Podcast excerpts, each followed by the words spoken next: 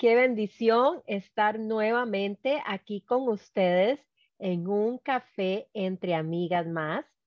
Vamos a poner esta publicación arriba para que la puedan encontrar cuando entren.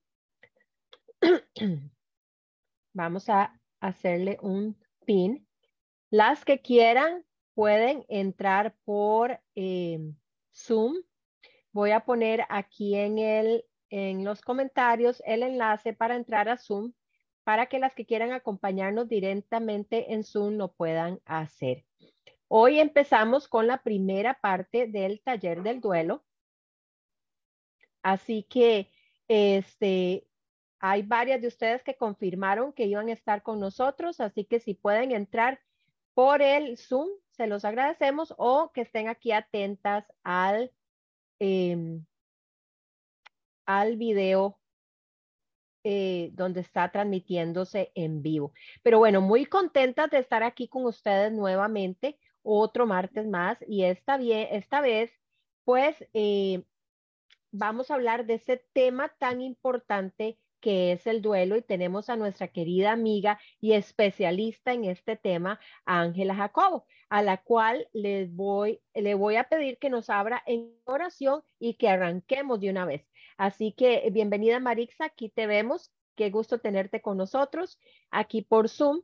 Así que eh, Ángela, te doy el pase para que nos abras en oración y por ahí mismo arranquemos.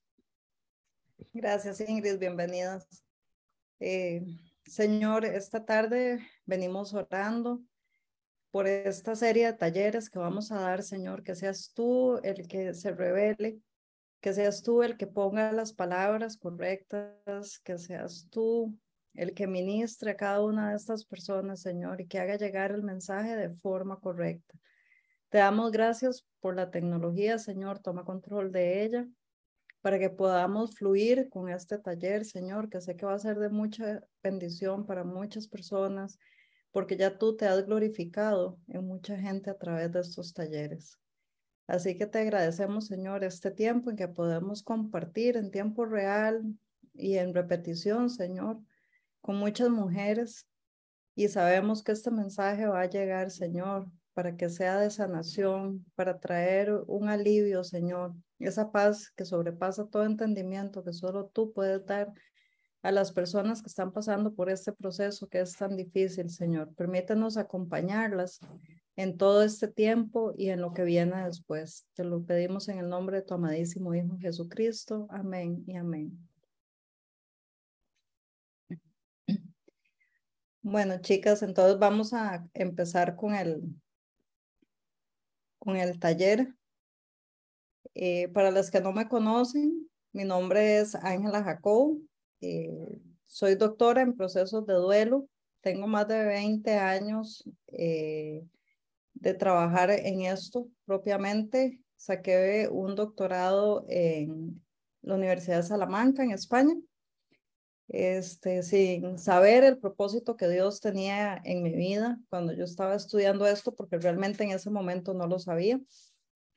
Les hago esta introducción para que sepan un poquito el por qué Dios también me tiene trabajando específicamente en esto eh, yo cuando lo, cuando lo estudié ya había pasado un duelo bastante importante que había sido el de mi papá.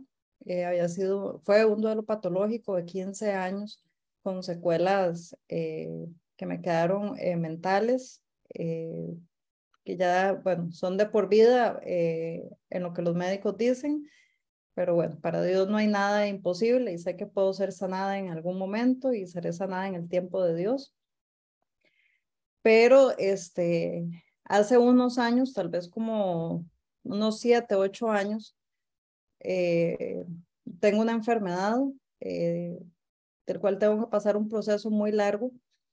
Eh, no les voy a hacer spoiler porque esto lo contamos cuando abrimos los grupos de apoyo, entonces ya ahí sí se los cuento completo. Cuando la gente oraba por mí por sanación, resultaba que lo que Dios quería era que yo eh, tuviera mi cuerpo quieto para que lo pudiera escuchar a él a través de otras personas y entender cuál era mi propósito y cuál era el propósito con el que yo había venido a este mundo.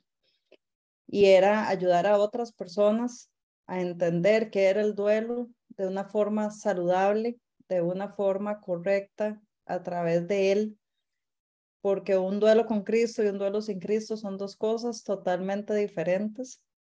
Entonces, bueno, eh, formé un ministerio aquí en Costa Rica que se llama Ministerio Sarepta, eh, porque yo soy viuda de primer matrimonio, entonces cuando leí el pasaje de la viuda de Sarepta me encantó eh, esas promesas de provisión en todo aspecto que tiene el Señor para uno. Entonces abrí un ministerio para las personas que no pueden acceder a, terapia.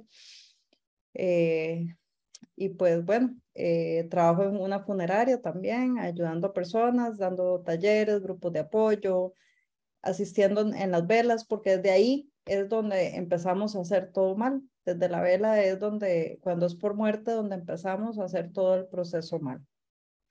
Vamos a empezar entonces ya propiamente con lo que es el taller. Eh, bueno, eh, siempre les pongo ahí unas pequeñas instrucciones eh, para generales, ¿verdad? bajar el volumen del teléfono, en este caso apagar micrófonos y también pues si están en computador y tienen el, el WhatsApp activado, quitarle el volumen o, o cerrar la sesión no hablar mientras el charlista o algún participante está hablando, respetar a los demás en todo momento, este, no se puede tomar fotos eh, del material o grabar video, eh, solo esto está en café eh, entre amigas, pero no pueden tomar este material ya que todo tiene derechos de autor, porque cada una de estas cosas que yo les vamos, que vamos a ir viendo a través de estas semanas, este, son cosas que yo hago, ¿verdad? No es que lo saco de un libro. Entonces, eh, para que lo sepan. Entonces, que lo primero que empezamos es entender qué es el duelo, ¿verdad? Y el duelo es el proceso de dolor emocional que sigue tras la pérdida de algo o alguien significativo. Esto ya nos dice que la pérdida no es solo por muerte, porque nosotros creemos que el duelo es por muerte, nada más. Pero hay muchas cosas en la vida que, son duelos. Entonces puede ser la pérdida de alguien por muerte o porque se separa o porque se va, amigos que no volvemos a ver o familiares o algo que perdemos que para nosotros tiene una significancia importante, ¿verdad? Con lo que tenemos un vínculo. Hay una cosa que siempre la gente eh, enreda y es eh, los términos duelo y luto, ¿verdad? Son dos términos totalmente diferentes. El duelo es el, como lo dijimos, ¿verdad? Es el proceso emocional tras la pérdida. Este se puede dar eh, en cualquier pérdida, puede ser física, material, viene del latín dolus, que significa dolor, y luto tiene que ver con las conductas y las normas sociales más que con las emociones. Es la manifestación externa de dolor por la muerte de alguien. Quiere decir que el luto solo se da por muerte. El luto no existe en ningún otro tipo de pérdida más que por muerte.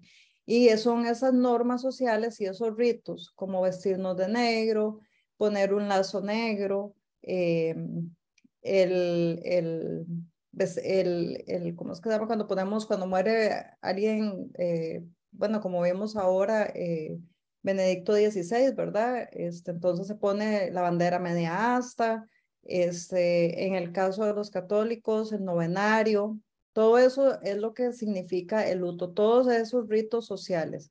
Si hay una parte emocional, por supuesto, porque externamos nuestro dolor, por ejemplo, en la vela o en el funeral.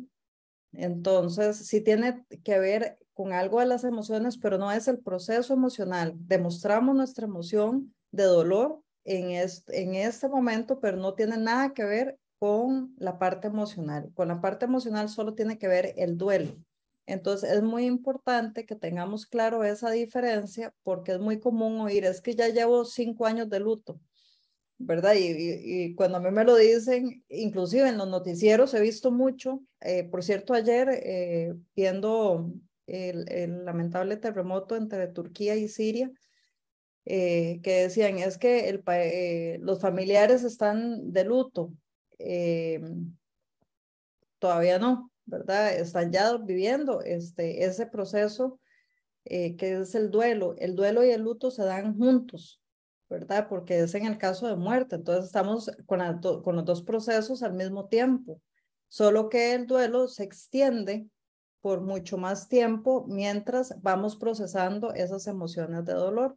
Pero sí vemos muy comúnmente en los noticieros, en los periódicos, eh, o cuando la misma gente habla que confunde mucho los términos.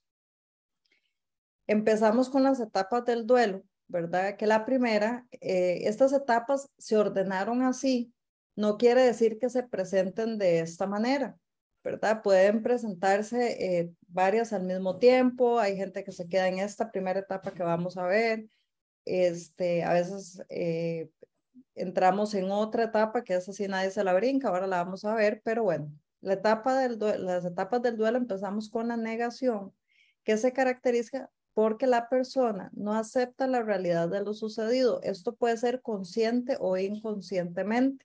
Es un mecanismo de defensa súper normal eh, en una fase inicial, ¿verdad? Ya cuando la persona se queda mucho tiempo, ya no es eh, algo normal.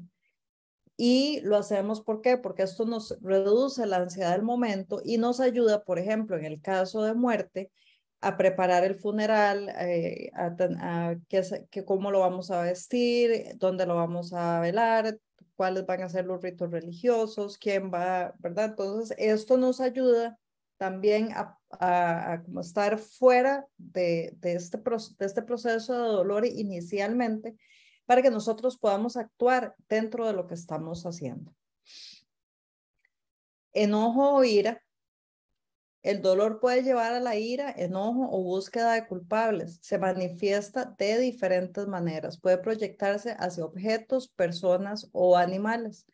Esta etapa es muy común eh, en hombres. Eh, el porcentaje es de un 70%. En adolescentes es de un 80%, porque los adolescentes de por sí no saben cómo canalizar sus emociones por, el, por las hormonas. Entonces es muy común que ellos entren en este proceso de enojo y de ira y permanezcan en ese proceso por mucho tiempo. Entonces tenemos que ayudarles a entender que es por el dolor que tenemos que es que estamos eh, pegados en esta etapa. Es muy común, a mí me llega mucho consulta adolescentes o adultos jóvenes, ¿verdad? Que están saliendo de la adolescencia, que se quedaron en, esta, en esta etapa y no y no salen de ahí porque no, no entienden cómo canalizar o cómo gestionar ese dolor. Entonces es más fácil estar enojado porque explotamos y sacamos lo que tenemos y ya después nos sentimos mejor que estar tristes eh, llorando, ¿verdad? El, dolor es algo que a nadie le gusta realmente vivir. Después tenemos la negociación. La negociación ese, en el dolor nos lleva a una negociación ficticia ¿Por qué? Porque nosotros cuando negociamos, eh, realmente no va a haber un cambio, ¿verdad?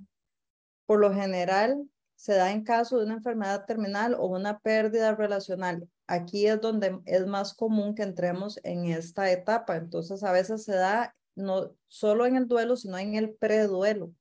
A veces los mismos familiares negocian para no ver al doliente tan desanimado que la, eh, e, en esta etapa también nos ayuda a reducir un poco la ansiedad que estamos viviendo en el momento por la pérdida. ¿Y por qué se dice que es ficticia? Porque este, si una persona ya va a fallecer y tiene una enfermedad terminal, eh, al menos que el Señor tenga dispuesta otra cosa, no, no hay un para atrás, ¿verdad? O sea, la persona va a fallecer. O si hay un divorcio y, ya tampoco tiene eh, vuelta para atrás, pues también, eh, pues vamos a, porque muchas veces las personas negocian, ¿verdad? Quedamos como amigos o sigamos en contacto. Conozco gente que simplemente eh, no, no se divorcia, se separan y, y quedan así. Y no cierran esa etapa, entonces quedan en esa etapa de negociación, ¿verdad? Después tenemos la etapa de depresión. Esta etapa no se la brinca absolutamente nadie, absolutamente nadie se la brinca. Le pusieron ese nombre porque presenta la misma sintomatología que la depresión. No es una depresión clínica, no en la mayoría, en el 90% de los casos no requiere medicación, a menos de que ya sea un duelo distorsionado o un duelo exagerado pero no requiere medicación. ¿ok? Esta etapa realmente se debería llamar tristeza profunda y presenta así la misma sintomatología que la depresión clínica. Eh, enorme tristeza y crisis existencial.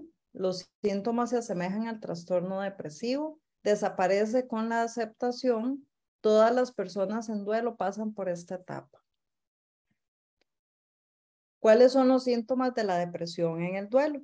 Enorme tristeza y crisis existencial. Bueno, aquí me repitieron la diapositiva. Ok, básicamente los síntomas este, es ganas de no levantarse, de no bañarse, poco apetito, eh, mucho llanto. Eh, tienen picos emocionales, ¿verdad? A veces la persona está contenta, está estable, de un pronto a otro cae en un llanto profundo, hay días que la persona se levanta bien, otros días que del todo la persona no quiere levantarse y tenemos a veces que permitirnos y darnos esos permisos porque es normal. También eh, la persona tiende a aislarse. Entonces es importante eh, que entendamos que esto es pasajero. Es pasajero, pero es necesario vivirlo esta etapa con la mayor intensidad posible porque de esto depende que nosotros salgamos más rápido del proceso. La gente nos dice, ¿verdad? Mucho del, tema tabú que hay dentro del duelo es que, o sea, ya pasó X cantidad de tiempo. La gente cree que hay un tiempo definido para el duelo. Si se pone un tiempo, si la persona está en terapia, hay un tiempo definido que puede ser de uno a dos años si la persona no está en terapia, porque el duelo es de esos procesos que necesitan acompañamiento. Entonces, si no estamos en terapia, el proceso sí puede alargarse por mucho tiempo. Entonces, mucha gente se desespera y dice, ya, ya lleva un año, ¿por qué sigue llorando?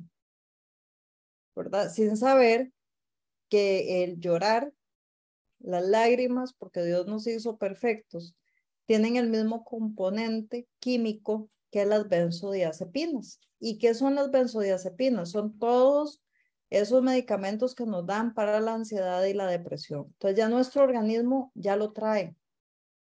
Entonces es importante que dentro del proceso de los nos demos esos permisos, nos demos el permiso de llorar, nos demos el permiso de aislarnos en cierto momento. ¿Cuándo es que las personas requieren más, más acompañamiento en un proceso de duelo? Al pasar los tres meses después de la pérdida. En ese momento es que la persona requiere más ayuda, que estemos más presentes, porque en, el, en los primeros momentos todo el mundo está ahí.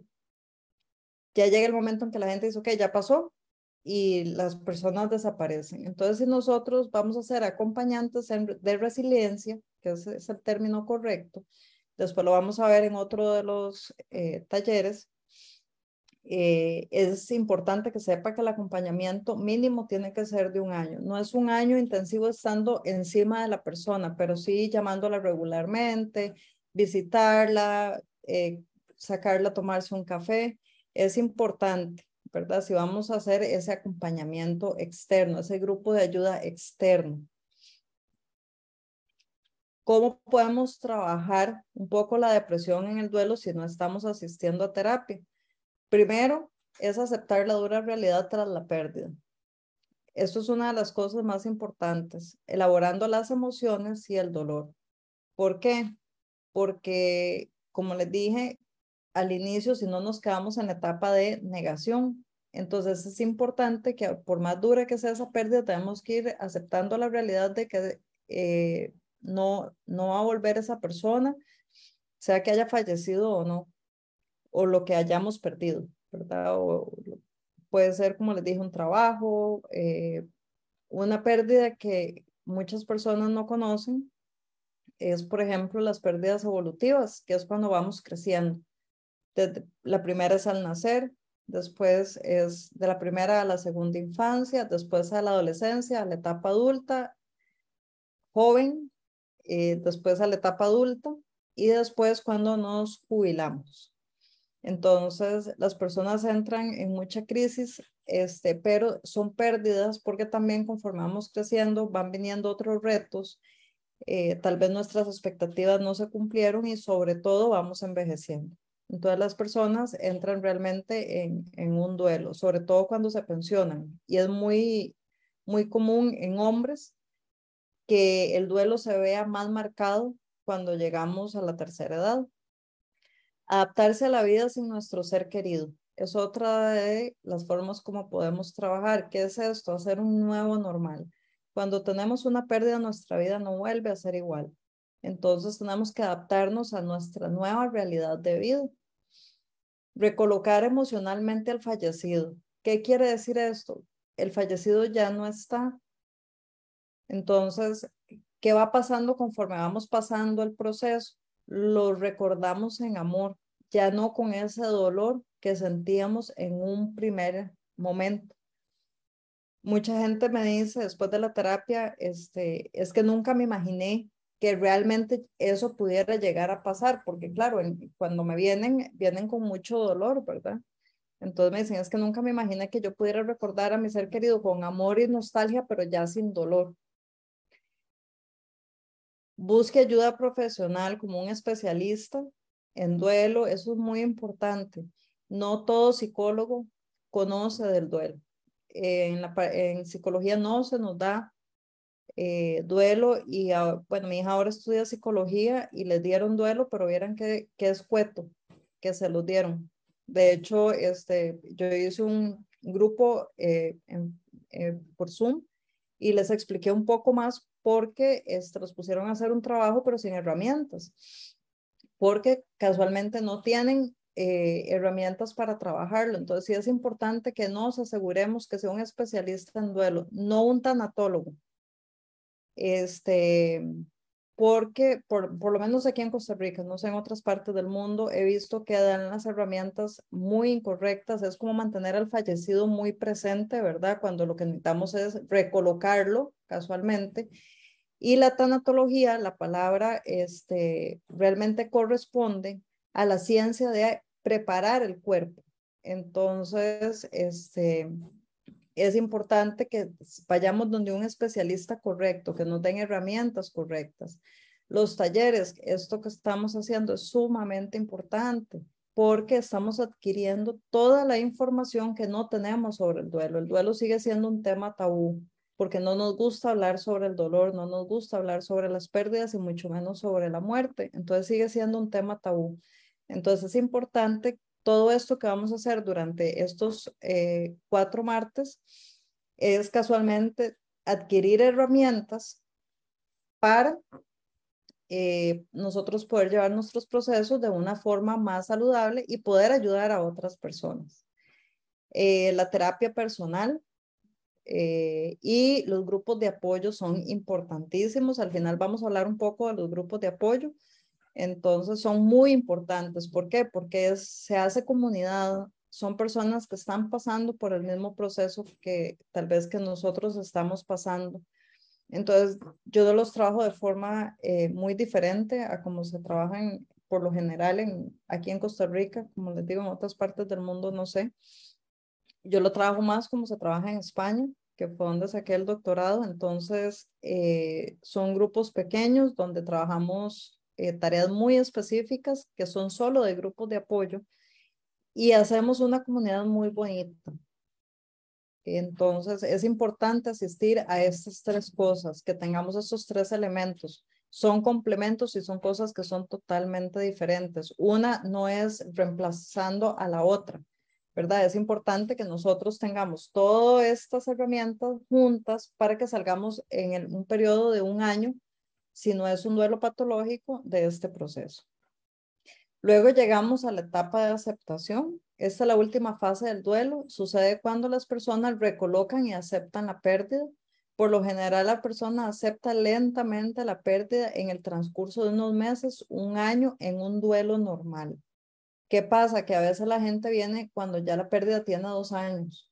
Entonces, el proceso puede ser un poquito más complicado porque a mí como terapeuta del duelo, ¿qué es lo que me toca? Sacar todo ese dolor que tiene la persona de raíz, porque yo nada hago si yo saco, si yo no saco ese dolor de raíz. Y es importante, una vez que tenemos las, el conocimiento de qué es el duelo, que hagamos una lista de todos los duelos que tenemos, porque a veces yo exploté o llegué a un duelo eh, muy agudo por, por el último evento, pero realmente es que vengo arrastrando un montón de duelos que yo no sabía, pero mi, mi psiquis sí lo sabe. Entonces es importante que nosotros hagamos una lista y se los dejo de tarea hoy, una vez que entiendan lo que, cuáles son los tipos de duelo y hagan una lista de cuáles tipos de duelo yo tengo y que no he eh, superado. ¿Y cómo sabemos que no he superado? Porque nos traen dolor, nos traen enojo, nos traen eh, sentimientos que no son positivos, ¿verdad? Esas emociones que no son positivas. Esta aceptación incluye ajustarse a la vida diaria en ausencia del fallecido o de la pérdida, hacer un nuevo normal, que es lo que les digo yo, hacer la vida después de esa pérdida. Ingrid, tener la mano levantada. Solo te veo a vos. Tengo un par, un par de preguntas acá. La primera es de Crisia. Ángel, antes de que, antes de que sigamos, quería dártela y tengo otra por Facebook. Dice que le gustaría saber los rangos de edad de las etapas evolutivas. Es que son todas, porque vamos a ver, el, el primero es en el momento en que nacemos, después de los 0 a los 6 años, de los 6 años a los 11 años, que terminamos la edad infantil. Después empezamos de los 12 años a los 19, que sería la adolescencia, y de los 20 más o menos a los 35, que es esa etapa adulta joven, de los 35 a los 65, en el caso de las mujeres, eh, que es esa etapa ya adulta, y de los 65 en adelante ya sería la etapa, eh, la, pues la última etapa evolutiva, que es cuando nos jubilamos este, y ya, eh, pues obviamente de hasta el momento de nuestro fallecimiento, pero el ir envejeciendo por decirlo de alguna manera. Después tengo otro comentario de Francela García que está en Facebook y nos dice, tengo seis años de haber perdido a un tío y para mí es como si fuera ayer y cada vez que voy a cualquier funeral revivo ese momento y me vuelvo a, un, a hundir en la tristeza y el llanto lo extraño y el llanto lo extraño tanto como él, como tanto a él fue el papá que nunca tuve. Claro, eso es algo muy importante. Eh, mucha gente puede decirle a ella, por ejemplo, ¿cómo me dijiste que se llamaba? ¿Estás muteada? Perdón, se llama Francela. Francela, espero que estés escuchando por el Facebook. Por ejemplo, a Francela mucha gente puede llegar a decirle, pero era un tío. ¿Verdad? Entonces, ¿por qué, ¿por qué lo sufre tanto? La pérdida va a depender del vínculo que tenemos con el objeto o la persona. No depende del grado de consanguinidad, sino va a depender del vínculo que teníamos. Ella lo está diciendo muy claro. Era como el papá, ¿verdad? Era el papá que ella no tuvo. Entonces, claro, lo que pasa es que sí, ya ella está en un duelo patológico. Entonces, lo ideal sería, no sé de qué país es, pero lo ideal sería que ella acuda a terapia, ¿verdad? Porque, como les dije al inicio, cuando nosotros no procesamos bien el duelo. Entonces lo que pasa es que entramos este, en ese duelo patológico que nos va dejando secuelas, que esas secuelas nos puede dejar un trastorno depresivo clínico, ¿verdad? Que cuando ya hablamos de clínico es prácticamente que no se va a curar. Eh, podemos hablar de un trastorno de ansiedad generalizada que tampoco se cura o un trastorno del sueño eh, trastornos alimenticios, este, puede desarrollar en cáncer, en fibromialgia, o sea, ¿por qué? Porque la parte mental siempre va a somatizar. Hay que entender que el cerebro es la computadora del cuerpo. Entonces, si nosotros no gestionamos de manera correcta nuestras emociones, que vamos a tener un taller en marzo, si no me equivoco, sobre eso, licenciado Pablo Vargas, eh, muy bueno, eh, si nosotros no sabemos gestionar nuestras emociones, las vamos a somatizar. Entonces, Ella dice que está en Costa Rica, Ángela. Ah, bueno. preguntaste dónde estaba. Ok, este, bueno, ella podría, ya que ella está aquí, podría eh, pues contactarnos, inclusive podría ir a grupos de apoyo presenciales. Al final, eh, yo les voy a poner el, el número eh, por escrito para que se puedan contactar con la secretaria. Ya ella inclusive podría ir a grupos de apoyo, podría ir a talleres presenciales y podría, bueno, si es de San José, bueno, hay gente que viene hasta de Limón, a mí me vienen buses hasta de Limón a los talleres. Este, pero es importante, eh, sobre todo en ella, ya yo vería importante que ella acuda a terapia individual. Entonces, si ella está en San José, pues ella podría contactarse y, y sacar una cita, porque sí, ya es un duelo patológico. Entonces, lo importante es que lo podamos sanar. Y puede que traiga otros duelos eh, pegados. Bueno, ahí hay una ausencia paterna también, ¿verdad? Entonces, hay muchas cosas que uno va viendo que son duelos que por eso no sabemos que los tenemos, pero ahí están. Entonces es importante irlos trabajando casualmente para que lleguemos a esta etapa de aceptación. Eso no quiere decir, cuando llegamos a esta etapa, no quiere decir ni que nos olvidamos de la persona ni que ya no está. Simplemente es que la recordamos de forma diferente. ¿Verdad? Este, podemos tener momentos de nostalgia, sí, los vamos a tener, eh, pero ya no con esa intensidad de dolor como ella está viviendo. ¿Hay alguna otra pregunta? Si me estás hablando, estás muteada, entonces no te oigo. Ya, perdón. Solo un comentario de eh, Cristina Castro que acaba de entrar. Dice que tiene siete meses de eh, haber perdido a su hermano. Eso es todo. Sí, está, está reciente. Sí, está, está bastante quiero decirles que si pueden entrar por Zoom, es mejor todavía, ¿ok? Es más fácil para nosotros poder interactuar con ustedes. Así que eh, si pueden, ahí dejé el, enlace en los comentarios y está eh, fijado en los comentarios para que puedan accesar por Zoom, porque es aún mejor si tienen una pregunta o alguna consulta. Y para eh, al final, si necesitan comunicarse con Ángela o lo que sea, pues es más, más sencillo por este medio de Zoom. Aunque vamos a tratar de poner el teléfono ahí en los comentarios eventualmente también como lo hacemos cada vez que tenemos un taller, pero es más sencillo de eh, entrar por medio del Zoom, por si eh, pueden hacerlo. E, eso es lo que veo por ahorita, Ángela. Puedes seguir. Ok, perfecto. Después bueno, ¿cómo llegar a esa etapa de aceptación? Un ejercicio que podemos hacer para trabajar la aceptación es evitar negar lo evidente. ¿Qué quiere decir esto? Que si tenemos ganas de llorar, lloramos. Eh, tenemos que entender que esa persona ya no está. Eh, podemos escribirle, ¿verdad? Eh, la terapia narrativa es de las cosas que más sanan, pero no es escribir en la computadora. Ok, eso lo trabajamos desde la parte neurocientífica del cerebro o neuroplástica, que es escribiendo a mano. ¿Para qué? Cuando nosotros escribimos a mano o dibujamos, estamos mapeando lo que está en nuestro cerebro. Entonces es muy importante, yo siempre les recomiendo lápiz y hoja blanca. Es la forma más fácil de mapear todo lo que tenemos en nuestro cerebro. Entonces nosotros uno de los ejercicios que podemos hacer es eso, eh, escribirle a la persona todo lo que estamos sintiendo, bueno, malo, si tenemos que perdonar, si tenemos o sentimos culpa. Una de las cosas que más se presenta en el duelo y lo primero que salta es la culpa. Entonces, por ahí de hecho empiezo yo en la terapia, ok, sanemos cualquier culpa que tengamos porque la, culpa no nos va a dejar avanzar.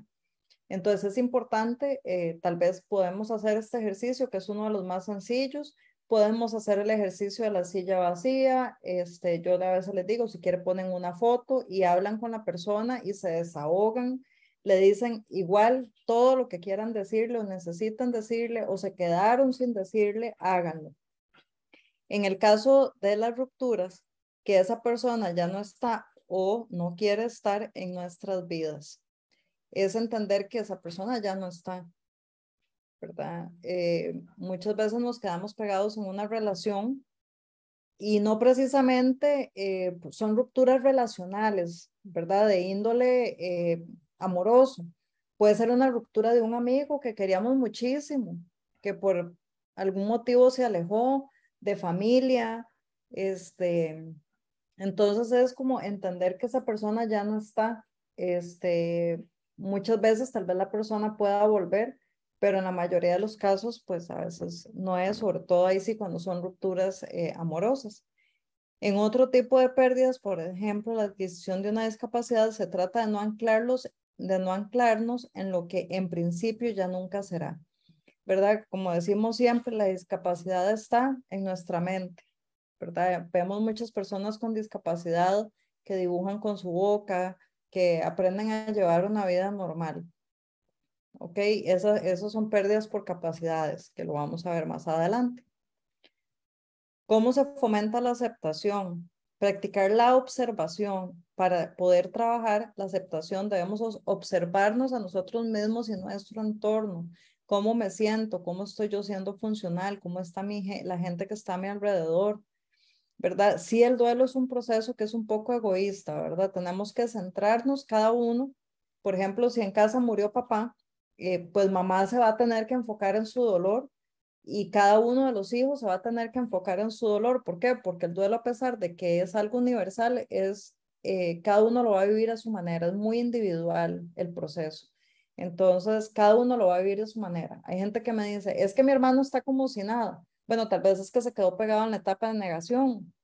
No es que no le esté doliendo, sino que le quedó más fácil quedarse pegado en esa etapa o simplemente eh, llora eh, donde no lo vean, ¿verdad? Sobre todo el hombre que, se le han castrado mucho el derecho a sentir emociones y a llorar.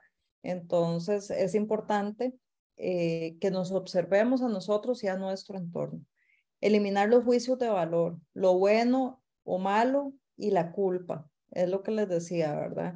No, ¿y qué son los juicios de valor? Es que yo fui malo, es que no me porté bien, es que no hice, es que porque no dije, es que, o los juicios de valor que otras personas ponen sobre nosotros dejar de preguntar el por qué y entender el para qué, ¿verdad? Cuando, cuando ahora que hablemos de los grupos de apoyo, este, al principio nosotros solo preguntamos por qué, por qué, por qué. Yo me pregunté por muchos años por qué. El por qué, porque he pasado, Ingrid sabe, he pasado por, bueno, las del café entre amigas, entre el grupo entre mujeres, eh, que ya han oído los talleres y oyeron mi testimonio, pues sí, he pasado todos los duelos prácticamente, o sea, son dos duelos los que me hacen falta por pasar y, seguiré pasando duelos el resto de mi vida y por muchos años yo me pregunté el por qué y ahora están viendo el para qué, ¿verdad? En, el momento en que Dios me, me, me dejó ver el para qué, porque es por medio de Dios que llegamos a ese para qué. Eh, vive en el presente como venga con sus emociones. No nos eh, neguemos a vivir las emociones. Si estoy enojado, tengo derecho a estar enojado. Lo que no puedo es eh, agarrarla contra otros o pegarle a alguien o, o, maldecirlo, ¿verdad? Pero yo sí tengo derecho a estar enojado. Este, y muchas veces, digamos, yo hace poco murió una tía que era así, mi tía, era la tía, ¿verdad? Murió el 18 de octubre del año pasado, yo todavía estoy en ese proceso y al, al inicio, eh, a veces yo estaba enojado porque ya nosotros somos, de, mi familia toda es extranjera, entonces aquí yo solo tenía esa tía y es la tía que siempre tuve, era la tía donde se celebraban la Navidad de los años nuevos, eh, nos hacía galletas a los sobrinos, todas estas edades, que nosotros somos la camada de los menores y ya estamos cincuentones. Entonces nos hacía las galletas y nos las dejaba en Navidad. Este año no tuve galletas. De hecho, yo pensé en hacerlas y para entregárselas a mis primos con una foto de ella. Y fue tal mi enojo que no quise hacerlo y me permití sentir ese enojo. Y ese día yo le dije a mi esposo, hoy estoy enojada. Entendé que tengo derecho a sentirme enojada.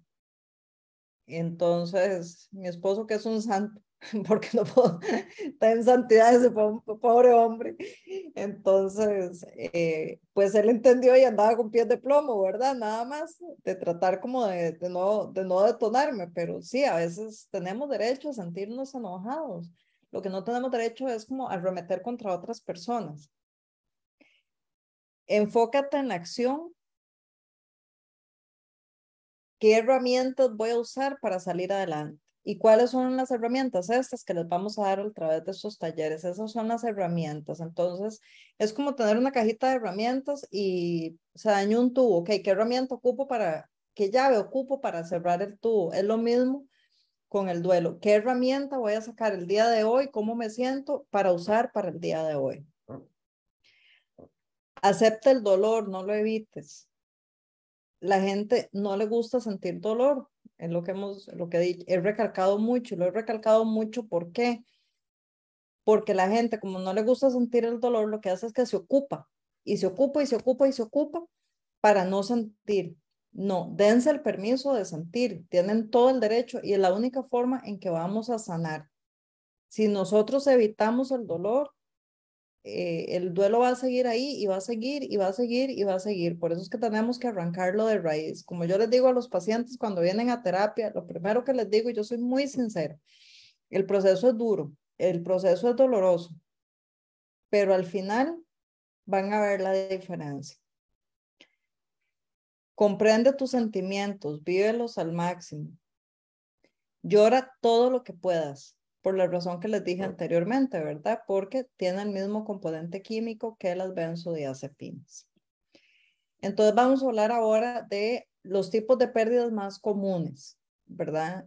Tenemos las relacionales, que son las pérdidas pues por divorcio, por una ruptura relacional, por amigos, familia, este, entonces esas pérdidas que tienen que ver con la interacción con otras personas que estábamos tal vez muy cercanas y de un pronto a otro ya no están, sobre todo los amigos, ¿verdad? A veces los amigos son cíclicos, entonces, este, como yo le decía a mi hija, eh, realmente los amigos de uno, que, se quedan con uno de, de, la infancia hasta la etapa adulta, pueden ser uno o dos o tres, si acaso, el que corrió con suerte, pero realmente los amigos que uno va haciendo a través de la vida son más en la etapa adulta los que permanecen.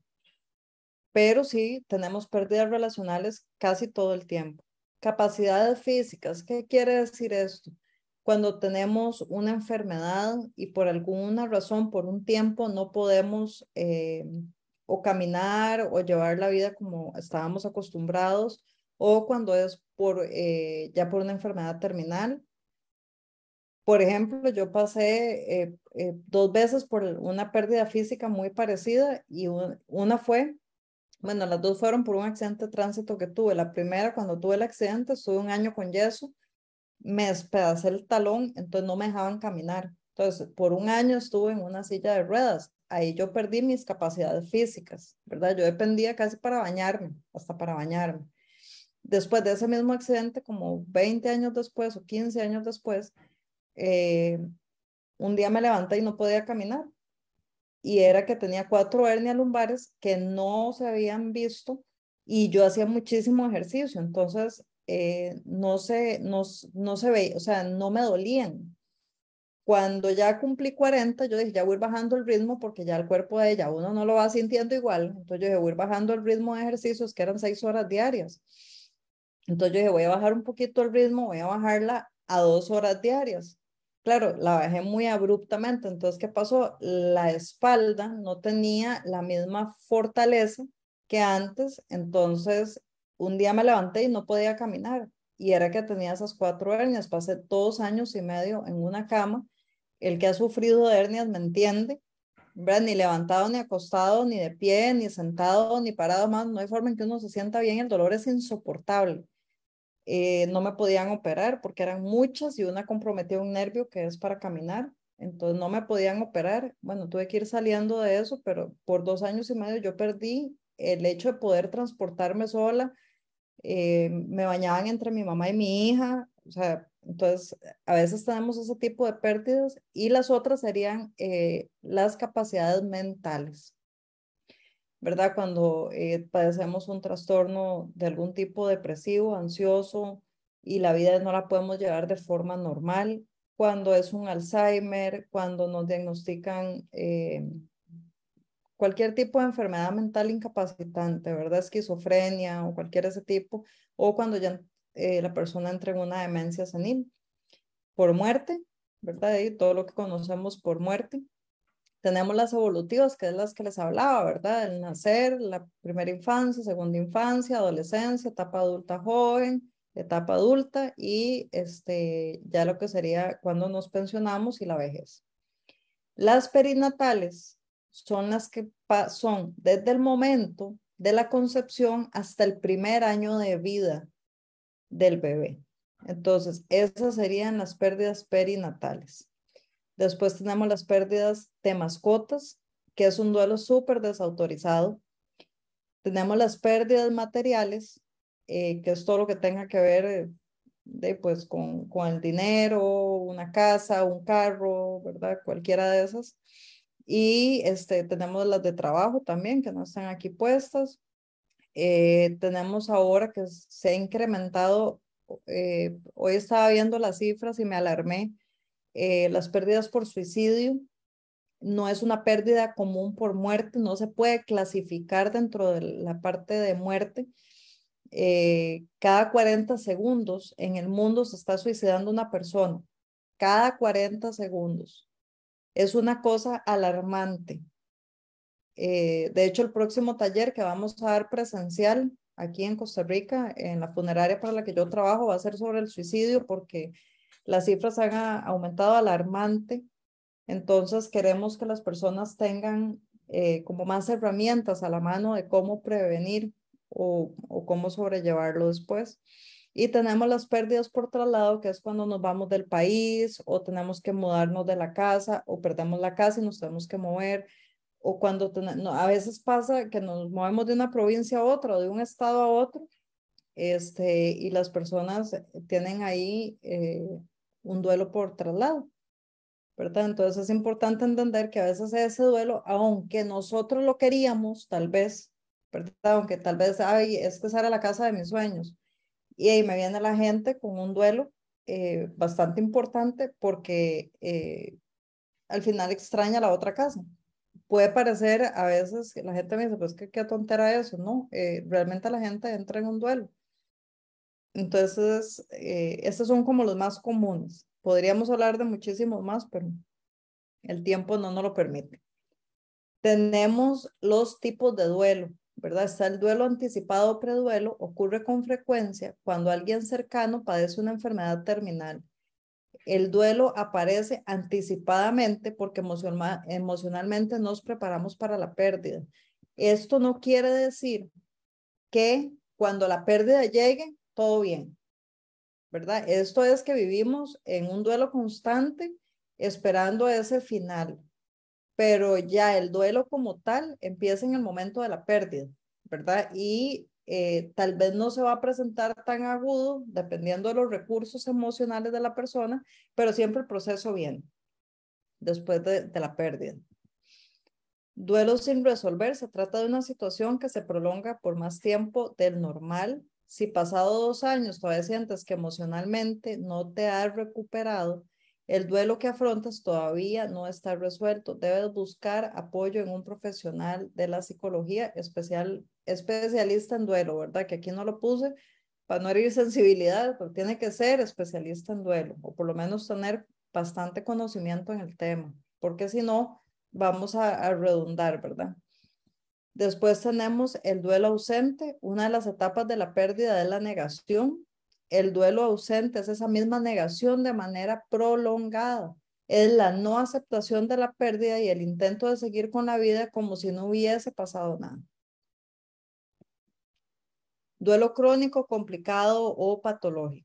Este tipo de duelo se evidencia cuando una persona prefiere recordar constantemente la pérdida, habla de forma constante y como si todavía estuviera vivo en el caso de muerte. Puede durar por años y que requiere apoyo profesional, pues no solo no es pues no es solo difícil de llevar para quien lo padece, sino para los familiares y seres queridos, pero especialmente me preocupa más a mí como profesional la persona que lo está padeciendo, ¿verdad? Porque como hablamos ahora, se somatiza, sí o sí somatiza.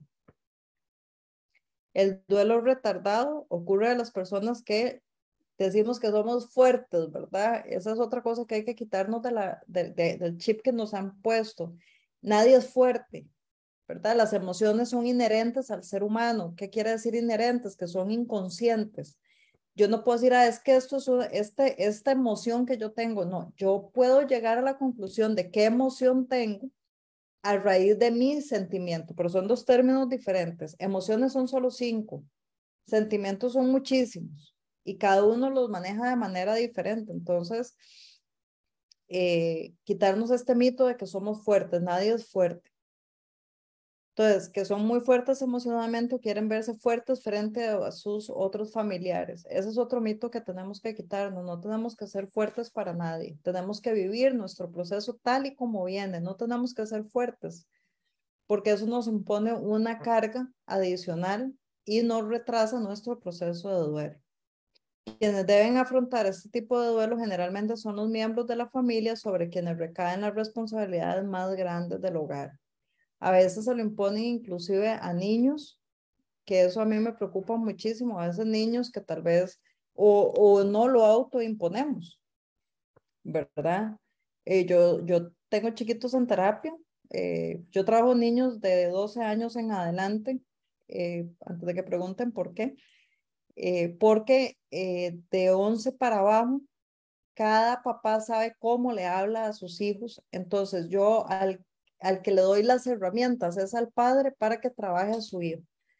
¿Por qué? Porque hay que tener mucha cautela. Yo como terapeuta, este, sobre todo si son niños menores de nueve años, yo prefiero que sea el papá el que lo trabaje. Yo le doy todas las herramientas. Si son niños menores de seis años, se trabaja de otra forma también. Entonces, el papá en su lenguaje, como lo manejan en su casa, es como le va a ir hablando de lo que sucedió, ¿verdad? Pero siempre hablándoles con la verdad. Entonces, eh, pero muchos niños, por ejemplo, papá muere, entonces yo ahora soy el hombre de la casa. O le dicen, usted tiene que ser fuerte para su mamá, ahora usted es el hombre de la casa y eso es lo más incorrecto que podemos hacer. No podemos responsabilizar a nadie de eh, el resto de la familia, ¿verdad? Cada uno va a ir viviendo su proceso. Ingrid. Sí, tengo aquí a Francela preguntándome por Facebook eh, que si tenemos derecho a detonarnos.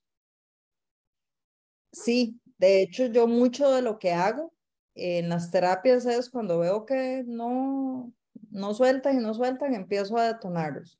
Hay que tener mucha cautela cómo detonamos, porque si Francela está sola y detona y no tiene a nadie alrededor, puede que se descontrole digamos, eh, yo gracias a Dios que ya volvimos a la presencialidad, yo no estoy atendiendo prácticamente pacientes virtuales. ¿Por qué?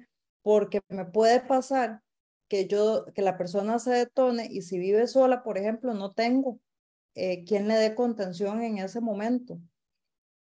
¿Verdad? Y muchas personas recorren, recurren a, a métodos que no son los correctos. Entonces, sí podemos detonarnos pero tenemos que saber cómo hacerlo, ¿verdad? Preferiblemente y no estando solos, ¿verdad? Que alguien, que alguien esté ahí que nos pueda dar soporte emocional. También tenemos a Flor aquí con nosotros en el Zoom y dice, hola, en mi caso tengo un hermano que falleció el 22 de diciembre y el 31 de diciembre un primo hermano muy querido. Sí, dos pérdidas súper seguidas. Ella y ella es de Costa Rica.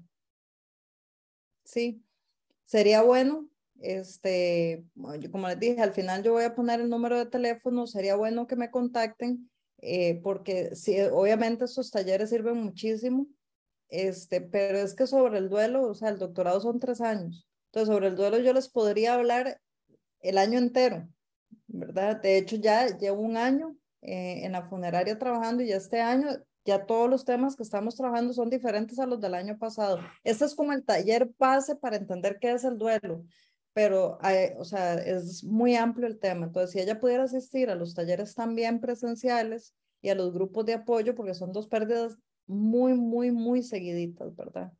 Entonces, no sabemos, o sea, no hemos, no hemos terminado tal vez ni de entender la primera cuando nos cae la segunda. Entonces, sí es muy importante este, que busque ayuda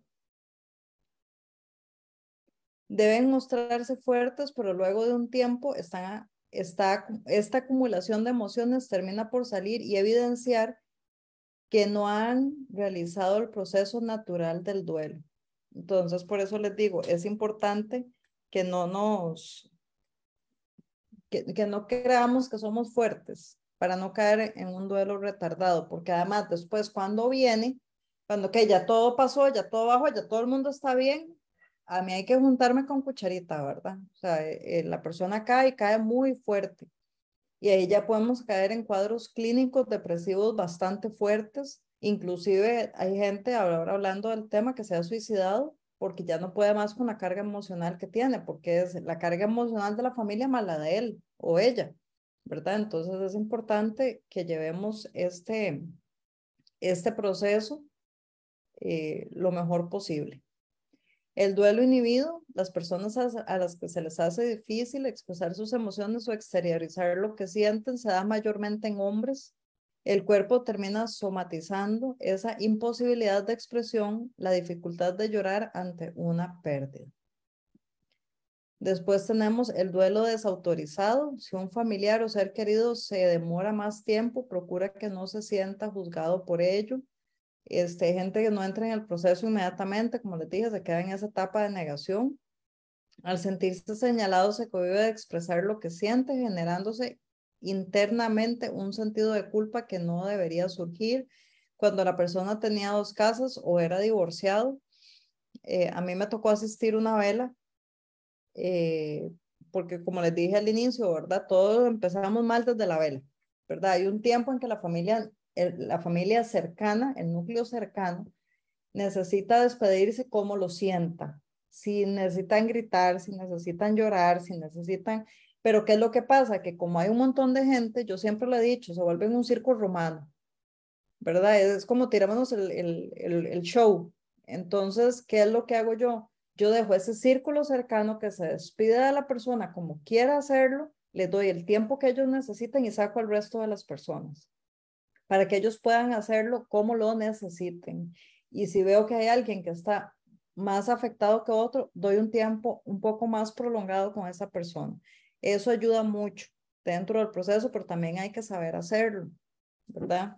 Entonces, este, pasa a veces, y nos pasó en una vela que era un señor que tenía dos casas. Gracias a Dios, eh, esa sala de velación tiene dos puertas. Una por un lado, en el centro hay unas otras salas de velación y hay otra puerta por otro lado y hay dos salidas. Una por el lado de la morgue y otra por la entrada principal. Nosotros sabíamos que iba a llegar la esposa y la querida. Entonces, de, a mí me tocó hablar con la querida, para evitar un problema, usted llegue hasta ahora. Entonces le abrimos un toque antes a la sala de velación para que llegara. ¿Por qué? Porque aunque moralmente no lo veamos correcto, ya el Señor ya lo había hecho, pero ella tiene derecho a despedirse de él también. Entonces, y a veces tienen hasta hijos. Entonces, bueno, se hizo así. Lo que no supimos fue que la muchacha no se había ido. Estaba esperando a la esposa y entra, entró la esposa, la metimos por otra puerta y terminó a balazos. Gracias a Dios no hubo heridos, pero pasan esas cosas en las velas. Entonces, este, de las personas que quedan no tienen culpa de lo que el fallecido hizo, pero tienen derecho a despedirse de la misma manera. Cuando era la mascota, ¿verdad? Eh, nosotros estamos, desde la funeraria, queremos impulsar el que se dé el mismo tiempo, que son tres días, de hecho deberían ser más, pero que se dé el mismo tiempo que se da aquí en Costa Rica por una muerte. Mucha gente entra de una vez en un duelo patológico por una mascota y yo siempre les digo, tienen que respetar. Cuando yo abro grupos de apoyo, por ejemplo, abro un grupo de apoyo general que es por muerte, por pérdida de trabajo y ese tipo de cosas, abro un grupo de apoyo aparte para gente que ha perdido mascotas. ¿Para qué? Para que no se vean juzgados, para que se puedan expresar como lo sienten y van a estar con gente que los va a entender. Y cuando es por suicidio. Entonces son tres grupos de apoyo que yo abro diferentes porque también sobre el suicidio hay mucho tema tabú, ¿verdad? Y hay mucho morbo. ¿Y cómo fue que pasó? Y entonces, para que las personas puedan abrirse libremente, eh, entonces yo lo hago aparte, ¿verdad? No lo, no los, no los junto en este caso. en los grupos de apoyo. En los talleres sí son generales. Cuando el bebé no había nacido, ¿verdad? Es un duelo súper desautorizado, eh, pero ni lo conoció.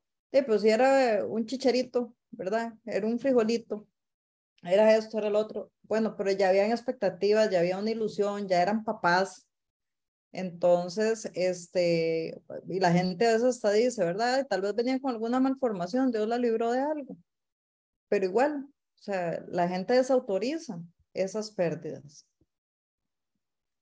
El duelo distorsionado se presenta cuando al ocurrir una pérdida, la presencia de dolor es más fuerte en esta persona que en cualquier otra familiar. Es posible que nuestro familiar esté atravesando por dos duelos, uno ocurrido en el pasado y este que acaba de suceder. De esta forma, el duelo reciente se confunde con el anterior y genera una reacción doblemente dolorosa. Por eso es que les dije al inicio, ahora que entendieron qué es el duelo y qué tipos de duelo hay, hagan su lista de duelos. Hagan, ¿verdad? Para atrás, para atrás, para atrás y hagan su lista de duelos y cada cosa que anoten o hacen la lista y después van repasándola y cómo me siento al respecto yo con esta pérdida. Eso, nuestros sentimientos nos van a decir mucho sobre cómo estamos con relación a la pérdida. Recuerda que la salud mental es tan importante de atender y cuidar como la física. Y yo no diría tan importante, diría que es más importante. ¿Por qué? Porque a mí me duele eh, el estómago, voy donde el gastroenterólogo. Siento problemas en el corazón, voy donde el cardiólogo. Pero como la parte mental no la sentimos, ¿verdad? No me duele, no me duele conscientemente, entonces siempre la descuidamos, ¿verdad? Y decimos, es que eh, el psiquiatra y el psicólogo son para locos. Psiquiatra diagnostica y medica, el psicólogo es el que hace el proceso. ¿Verdad? El que hace el proceso eh, terapéutico, emocional, eh, el que se necesita. Entonces, eh, son personas diferentes, pero somos complemento. Entonces, es muy importante que siempre estemos pendientes de nuestra salud mental, así como, digamos, yo tengo una costumbre en enero de irme a hacer el RITEVE, como decimos aquí en Costa Rica. Yo voy y me hago el chequeo general de cómo estoy yo lo hago en enero porque cumplo años, entonces yo digo, bueno, voy a ver este año cómo estoy. Lo mismo deberíamos hacer con la parte emocional. Yo voy al psicólogo una vez al mes, también por mi trabajo, ¿verdad? Porque yo te oigo mucho y trago mucho. Entonces, eh, obviamente yo no puedo andar hablando de lo que hago, estoy, hablo en terapia con nadie. Entonces, yo voy al psicólogo una vez al mes y también para ver cómo estoy yo, ¿verdad? Es muy importante cuidar la salud eh, física. Como les dije, el duelo es un proceso único, individual, único, pero al mismo tiempo universal que nos iguala a todos los seres humanos como personas que nos vinculamos, amamos y sentimos dolor. ¿Por qué decimos que es único individual? Porque todo lo vivimos de manera diferente y cada duelo lo vamos a vivir de manera diferente. Pero es universal porque todos de aquí y todos los países del mundo lo pasan por el duelo. No hay quien se lo brinque. ¿Verdad? Este, siempre vamos a tener duelos a través de la vida. Ok, les voy a poner un video.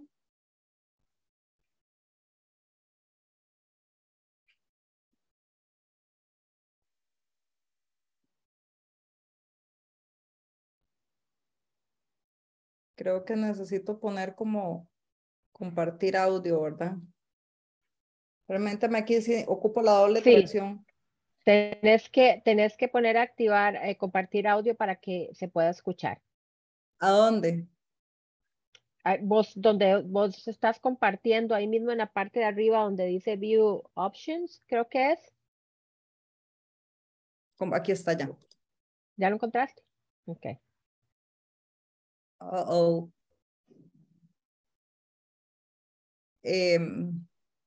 me está pidiendo mi contraseña de Zoom.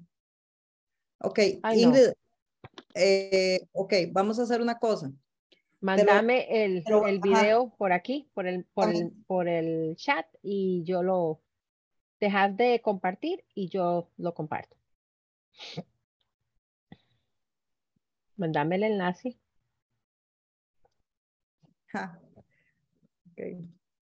No, no te deja. No, no, voy a, voy a cogerlo de aquí.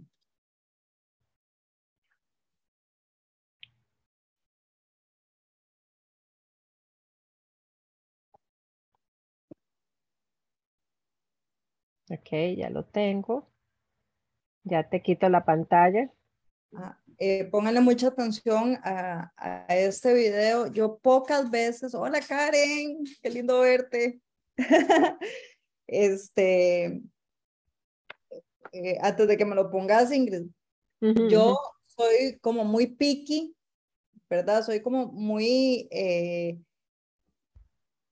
¿cómo les explico? Soy muy delicada en, lo que pongo eh, cuando no es mío, porque este, es importante que lo que nos están diciendo para mí sea lo correcto dentro de lo que yo sé que es correcto por el estudio, ¿verdad? Y por mis años de práctica y de trabajo. Este, creo que fue en un, en un café entre amigas, no me acuerdo que, no, fue en un grupo de apoyo de, de entre amigas de un café entre amigas, que este, nadie me llevó la tarea que les puse ese día. Entonces, tuve que poner este video. Vean, a mí me dejó impresionada porque todo lo que dice es correcto. Entonces, pónganle mucha atención. Ok. Lo pones en grande. Por aquello no se escucha. Sí, estoy esperando que pase el anuncio. Este. Para todos los que hemos perdido un ser querido en la inoportuna muerte. Este mensaje no es para pretender que nada ha pasado o para que ignoremos las emociones, ya que posiblemente en este momento ni puedas, mucho menos quieras. No hay atajos en el proceso del dolor, la única manera de enfrentarlo es pasar sobre de él. Y sé que su ausencia es la única presencia que deseas. Yo solo quiero acompañarte el tiempo que tú necesites estas palabras. Existen dolores que no se pueden describir, ni descifrar o nombrar. No hay eufemismos para catalogarlos o sustituirlos de nuestra vida. La partida puede ser la ruptura del mundo y de su orden lógico, porque no solo es tremendo el dolor, la desorientación, la confusión y la grieta del suelo se expande hasta tragarnos. La muerte es una paradoja altamente punzante que puede servir como punto de partida para un proceso de redescubrimiento del sentido de la vida. Largo es aprender a encauzar estos sentimientos y darles una salida edificante. Quiero que sepas que es justo, que es válido sentir miedo, rabia, pesimismo, tristeza, hasta culpa es justo no saber qué decir, ni cómo convivir, ni cómo salir de esto. El dolor, después de todo, es la respuesta natural y normal a la pérdida. Irónicamente, todos un día tendremos que aprender a lidiar con la continua presencia de la ausencia. El duelo no tiene un cronograma ni calendario, pero en cada uno de estos días te aseguro que no andarás solo. Así que date permiso para sentir lo que quieras de sentir todo el enojo y toda la frustración que sientes, porque aquí todos somos igual de vulnerables, indefensos y desorientados, pero juntos, como hermanos, podemos ayudar a sobrellevar esto. Solo no estás ni lo estarás, porque si algo bien hiciste fue ganarte el derecho a llorar. Y aquí Estoy dispuesto a acompañarte en tu duelo, aunque sea con estas palabras, porque es todo lo que tengo, porque tu dolor es nuestro dolor aquí en Inquebrantables. Y no es necesario una amistad larga para comprender que la empatía nos hace familias. Tu vida a pesar de no tener el sentido que tenía, ahora es un faro en la oscuridad de nuestros días. Yo no te conozco, pero es posible que lleves una larga vida siendo la bujía de incontables horas de alegría para otros. Esta comunidad te celebra y no te olvida. Quiero recordarte que tu tarea aún no termina. Hoy oramos contigo y honramos tu valentía. A tu alrededor hay mujeres y hombres que aún inspiras. El premio hoy se lo lleva quien tú perdiste, tu hijo, tu madre, tu padre, tu abuelo, tu esposa, tu amigo. Hoy ellos están en su nueva casa divina, en donde aguardan pacientemente por ti para volver a decirte, papá, mi amor, hijo mío. Porque padre, madre o hijo jamás se deja de ser, ya que eso es una comisión de la eternidad. Ellos han pasado el verdadero mundo de los vivos. Somos nosotros quienes aún perecemos en esta misma hora. En este mismo segundo nos acercamos cada día más a ellos. Cada minuto falta menos para verlos. Hay promesa del cielo para ti. No te des por vencido, por favor, y haz de tu vida. Haz de tu vida el más grande homenaje a tu hijo, a tu madre, a tu padre, a tu esposo, a ese ser que amas. Queridos, siempre hay un hueco un mínimo espacio para reír o recordar una anécdota de quienes amamos y partieron. Siempre hay un momento para recuperar la ilusión de vivir con los que sí están en esta tierra. No podemos olvidarles por los que ya no están. Tenemos que encontrar la forma de dejar ir a quienes ya no van a volver porque somos nosotros ahora quienes vamos a ellos, no al revés. Se necesita de mucha fuerza y coraje para encontrar un propósito, que todo vuelva a tener sentido cuando es inevitable enfrentarte al vacío de esa presencia y no te sirvan las manos para callar el llanto y te inundes por dentro, busca en el suelo los pedazos que quedan de ti para dárselos a Dios, para que te dé la valentía de pronunciar su nombre y con el amor que emana de cada letra te levantes de nuevo a luchar con todas tus fuerzas. Esas tumbas no contienen el alma, solo son el recordatorio a una puerta en la morada final, porque hay un lugar en donde todas nuestras lágrimas y sueños redimen y tienen en un sentido eterno. Nos volveremos a ver, adoraremos, alabaremos y nos gozaremos eternamente en el cielo. Y eso, eso yo lo creo. Porque Dios está aquí, jamás nos abandona, jamás llega tarde. Esta prueba habrá valido la pena, porque los volveremos a ver. Los volveremos a ver.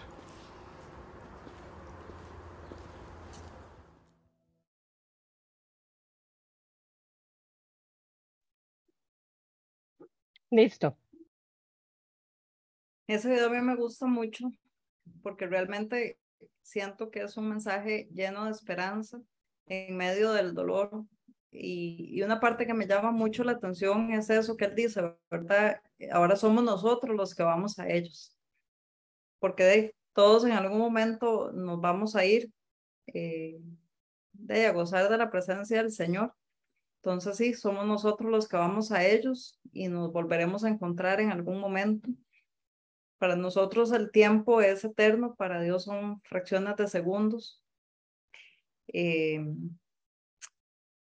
quiero hablarles ahora un poquito, eh, bueno, nos quedan tres talleres, eh, que son los tres martes que faltan, son tres, ¿verdad, Ingrid? Tres los que faltan, son tres martes más. Ajá. Ok, entonces son tres martes más que vamos a tener estos talleres con temas diferentes. Ya hoy vimos el primero, que es como las bases de lo que es el duelo, pero queremos anunciarles desde ahora que vamos a tener grupos de apoyo. ¿Qué pasó, Ingrid?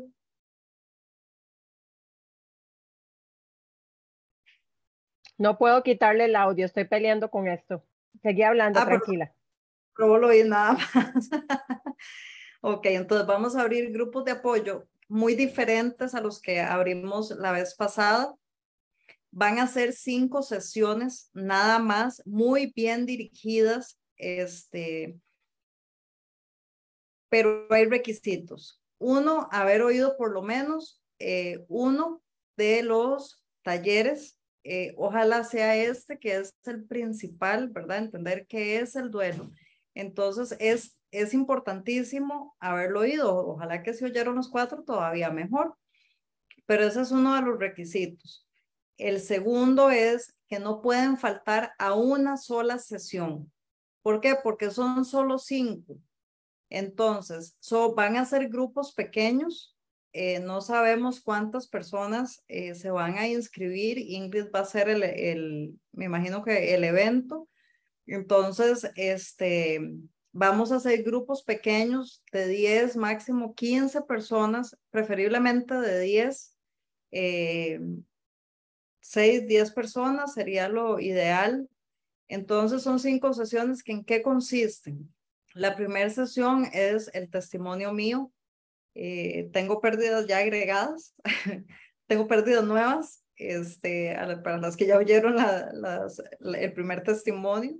Entonces, este, pues, eh, por, ¿y por qué doy el testimonio mío? Porque yo lo doy como un mensaje de esperanza de cómo Dios a mí me ha ido eh, trabajando a través de todas mis pérdidas que han sido muy fuertes, algunas de ellas, este, y hoy como yo vivo el duelo es totalmente diferente, ¿verdad? Mis duelos ya no son como antes, eh, mis duelos ahora son muy cortos, ¿por qué? Porque inmediatamente empiezo a trabajarlos, yo no me espero, yo empiezo a trabajarlos desde el día uno, este, busco ayuda, yo también tengo mi, mi persona que es la que me ayuda eh, en estos procesos de duelo, que es el, el, el licenciado que va a dar el taller de emociones. Eh, el licenciado Pablo es el que, e, ese es mi psicólogo.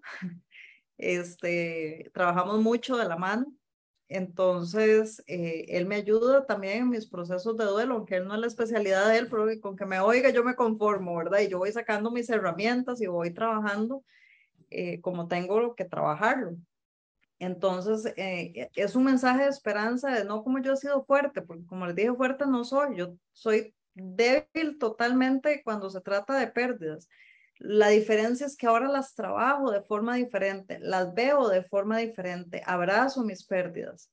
Entonces, eh, mis duelos son súper cortos ahora, que no quiere decir que no me duela, pero son muy diferentes. Entonces, es un mensaje de esperanza de cómo Dios hace esa obra por mí, ¿verdad? Y cómo yo viví mis duelos cuando no tenía a Cristo en mi corazón, ¿verdad? Son dos cosas totalmente diferentes. La segunda sesión, cronometrados, cada uno tiene cinco minutos para contar su duelo, porque está en el grupo de apoyo. ¿Ok? Cinco minutos cronometrados, ¿por qué? Porque si no se nos puede hacer muy largo, ¿verdad? Y sabemos que hay personas de diferentes horarios. Entonces, igual en los grupos de apoyo presenciales los trabajo igual. La tercera sesión hacemos una terapia de emociones. En la cuarta sesión, eh, depende del grupo, ahí yo les digo qué, qué vamos a trabajar. Virtual es, es un poquito más difícil, pero ponerles como tareas, pero entonces dependiendo de las necesidades del grupo, porque hay más de 300 tareas para el grupo de apoyo, entonces dependiendo del grupo, así va a ser la tarea que hagamos. Y después, el último, la última sesión es un homenaje de amor. Ok, entonces ahí yo les pediré ciertas cosas para hacer ese homenaje de amor. Este, y hacemos el cierre y por correo yo les estaría mandando un certificado eh, agradeciéndoles más que nada que hayan participado de todo este proceso.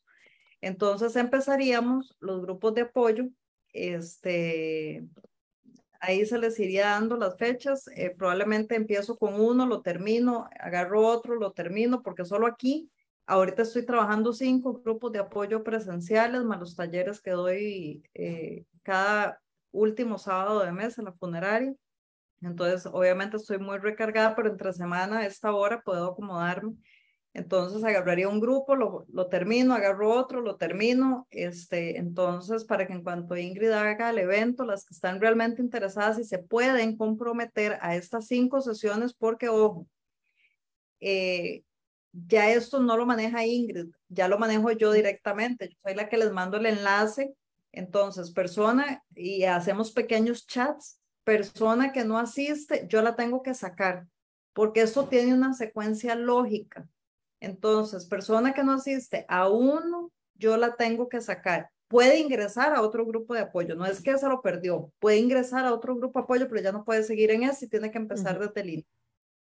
Ok, entonces, solo para, para dejarlo claro, Ingrid va a hacer eh, ese, ese evento. Yo hago la logística, yo hago la logística, pero no la voy a hacer todavía hasta que vayamos llegando a la tercera, al tercer taller más o menos, para que ustedes vayan analizando y escuchando si ustedes quieren ser parte realmente de estos grupos de apoyo o si ustedes lo necesitan y que no entren por emociones y digan yo, yo, yo, yo y nunca se presentó a ninguna porque no, no le servía la hora.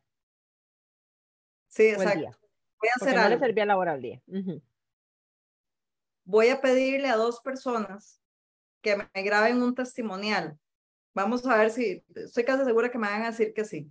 A pedirle a dos personas que ya pasaron por todo el proceso, llevaron todo un año de talleres esenciales y ya se graduaron del grupo de apoyo, voy a pedirle a esas dos personas que me graben un video eh, corto eh, con su testimonio para que Ingrid lo ponga en la página para que, usted, para que ustedes vean. Claro, son personas que fueron a los talleres, recibieron terapia y estuvieron en grupos de apoyo, llevaron los tres procesos. Pero para que ustedes vean, lo que yo les voy a pedir es que hablen de los grupos de apoyo. para que ustedes vean la riqueza que hay en grupos de apoyo, en grupos de apoyos pequeños. Porque la vez pasada lo trabajamos cuando se metieron, ¿verdad? Y al final terminaron dos. Entonces, esa no es la idea, ¿verdad? Y por una u otra razón. Y tiene que haber una constancia. Tiene que haber una constancia y por eso no se están haciendo tan largos, esta vez son más pequeños, para que puedan recibir lo que necesitan recibir y terminen con el proceso, ¿verdad?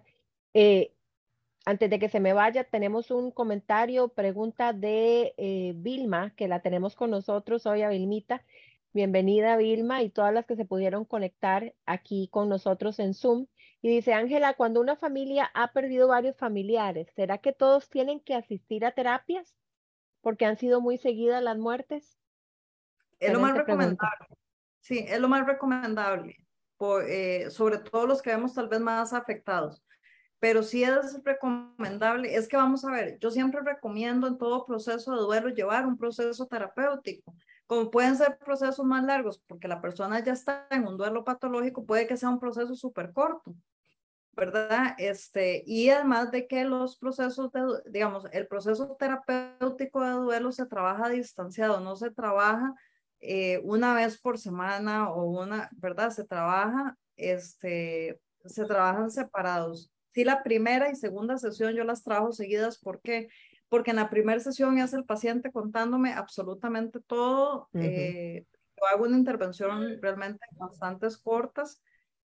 En el segundo ya empezamos a organizar ideas y ver cómo vamos a trabajarlos, porque como decíamos, el duelo es individual, pero a la vez universal. Entonces, a pesar de que puede haber una forma universal, yo tengo que saber qué herramientas emocionales tiene la persona, cómo está viviendo el proceso porque aunque sea una sola familia que haya tenido varias pérdidas, no voy a trabajar a todos igual, porque va a depender de los recursos emocionales de cada uno. Entonces, eh, a cada uno lo trabajo muy, eh, muy diferente. O sea, yo no, no puedo decir hoy que he tratado a un paciente igual que al otro. Tal vez he dejado tareas parecidas, pero el tratamiento psicoterapéutico es totalmente diferente. Excelente. Bueno, entonces, ya saben, ¿verdad? Vayan contemplando las que estén interesadas en participar en los grupos de apoyo. Estén atentas más o menos para el tercer taller. Vamos a empezar a abrir la inscripción para los grupos de apoyo. Em, escuchen, los, si entró tarde, por alguna razón no se pudo conectar temprano, esto queda aquí colgado en el muro del grupo. Lo subimos a cada una de las plataformas que tenemos en Instagram. Si lo, no, en Instagram yo nunca subo los videos, mentira, no me hagan caso. Lo subiremos al podcast porque esto es muy grande para subirlo ni en, ni en, ni en TikTok ni en Instagram, no me lo va a aguantar. Entonces lo subiremos en forma de podcast y lo tendremos por aquí en el grupo colgado en el muro para que ustedes lo puedan accesar. ¿Verdad? Y lo puedan ver. Hubo muchas mujeres que confirmaron la asistencia, más o menos 50 mujeres confirmaron la asistencia y yo sé que por muchas razones, que trabajo, que tráfico, que, que lo que sea, se complicó y no se pudieron conectar en vivo. Está bien, entendemos, pero entonces aquí queda el material para que ustedes lo escuchen. Si tienen alguna consulta o alguna duda, por favor, no dejen de comunicarse, ya sea conmigo o con Ángela, que ella es parte del grupo también. Ángela, ¿nos, dejas el teléfono? De, está aquí. Lo acabo de poner. Y voy a ponerlo. Para los que no son de Costa Rica, hay que agregarle el 506. Y voy a ponerlo aquí en los comentarios del Facebook, ya mismo, para que quede para las que no están aquí. Déjame ver si me deja copiarlo, porque Ok. Para las que no están aquí y se quieran comunicar con Ángela, pueden mandarle un mensaje por WhatsApp, le dejan mensaje y ella cuando tenga el momentito, les responde, ¿verdad? Así que, em, bueno, yo creo que estamos con, la de, con el taller de hoy, ¿verdad? No sé si alguna tiene alguna pregunta. Este, Carmen María dice, me encantó, muchas gracias. Vanessa dice, bendiciones. Sí, eh, yo sé que muchas eh, van a estarlo viendo ahí en el transcurso de la semana. Recuerden que el otro martes tenemos el segundo taller a la misma hora, a las seis de la tarde. Chicas, pongan una alarma para que se acuerden. Yo trato de recordarles lo mejor que puedo, pero ustedes pongan una alarma para que se acuerden y puedan estar con nosotros el otro martes. Ángela, de nuevo, un millón de gracias por eh, bendecirnos con lo que Dios ha depositado en vos. Gracias a todas las que se pudieron conectar, tanto acá como por Facebook. Rosibel dice, muy interesante, muchas gracias. Si tienen alguna pregunta y no la pudieron hacer hoy, háganla en los comentarios que yo me encargo de que Ángela la responda. Yo lo veo y si ella no lo ve, yo se la mando, no se preocupen. Créanme que es muy buena para eso. Sí, sí, yo, yo, yo trato de darle seguimiento a todo lo que ustedes me envían. No, doy, doy, testimonio de eso también. Correcto, de lo intensa que es.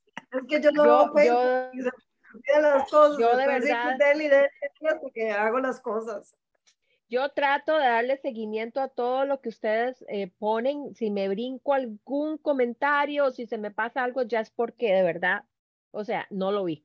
Pero generalmente estoy atenta tanto al Messenger como a, a, los diferentes medios que tenemos, eh, las diferentes plataformas donde estamos para responderles mensajes o preguntas o para que se contacten con eh, las personas que tengan que contactarse que hayamos traído acá. Así que eh, cualquier pregunta, cualquier duda, a la orden, ahí está el teléfono de Ángela para que ustedes se comuniquen con ella si tienen alguna necesidad. Amén. Y con esto, pues vamos a cerrar, vamos a despedirnos en oración y darle gracias al Señor por este espacio, porque todo lo que hacemos aquí es con el propósito de llevar esperanza, es de llevar sanidad, es de llevar restauración y de glorificar el nombre de Cristo. Amén porque apartados de Él no podemos hacer nada, ¿verdad? Así que eh, Él está en el, en el centro de todo lo que hacemos. Amén. Padre, te damos gracias, Señor, una vez más por permitirnos, Señor, usar este espacio para traer información importante a cada mujer que lo necesita en esta tarde, Señor, y que lo va a poder ver después en el replay, Padre. Te damos gracias por la tecnología, por poderla usar para glorificar tu nombre, Señor, para traer esperanza, para traer ayuda, Señor. Gracias, Señor, por tu misericordia, Señor, porque de muchas maneras tú quieres restaurarnos, tú quieres sanarnos, Señor, y tú quieres ayudarnos a lidiar con nuestras emociones, con nuestros duelos, con las diferentes situaciones con las que tenemos que vivir cotidianamente. Gracias por el corazón de Ángela, Señor, y su disposición. Una vez más, Padre, yo te pido que la guardes, Señor, que la levantes, que la fortalezcas. Oramos por ella y por su esposo y te damos gracias, Señor, por la disposición de su corazón, Padre. En el nombre de Jesús. Gracias por cada una de las mujeres que ha estado aquí con nosotras en esta tarde, Señor, y las que van a ver esto después. En el nombre poderoso de Cristo Jesús. Amén y amén. Chicas, un placer. Saludos a todos. Un anuncio de cierre. Sí, claro. Eh, he hablado mucho del propósito que Dios tenía en mi vida a través de, de, de, pues, de todos los duelos que he pasado. A partir del mes de marzo, vamos a abrir un estudio bíblico de el libro de Rick Warren que se llama ¿Para qué estoy aquí en la tierra?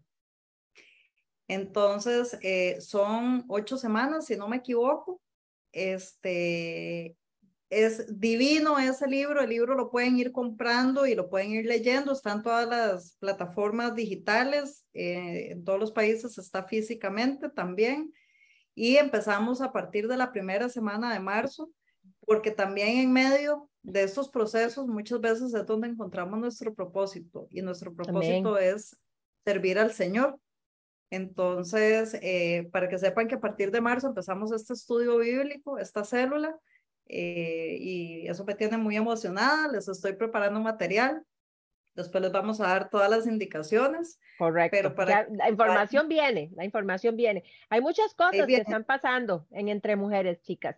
Tenemos el taller, empezamos el lunes con los 21 días de oración con Ruth, de orar por nuestros hijos, que vamos a estar orando por nuestros hijos por 21 días y arrancamos con nuevo estudio bíblico, ¿verdad? O estudio de un libro en el mes de marzo. Así que hay muchas cosas que están pasando aquí. Ustedes tienen que estar atentas, ¿ok? Atentas a todas las cosas que vienen. Una vez más, chicas, muchas gracias. Nos desconectamos de Facebook. Que Dios las bendiga y nos estamos viendo la otra semana. Bendiciones. Hasta luego.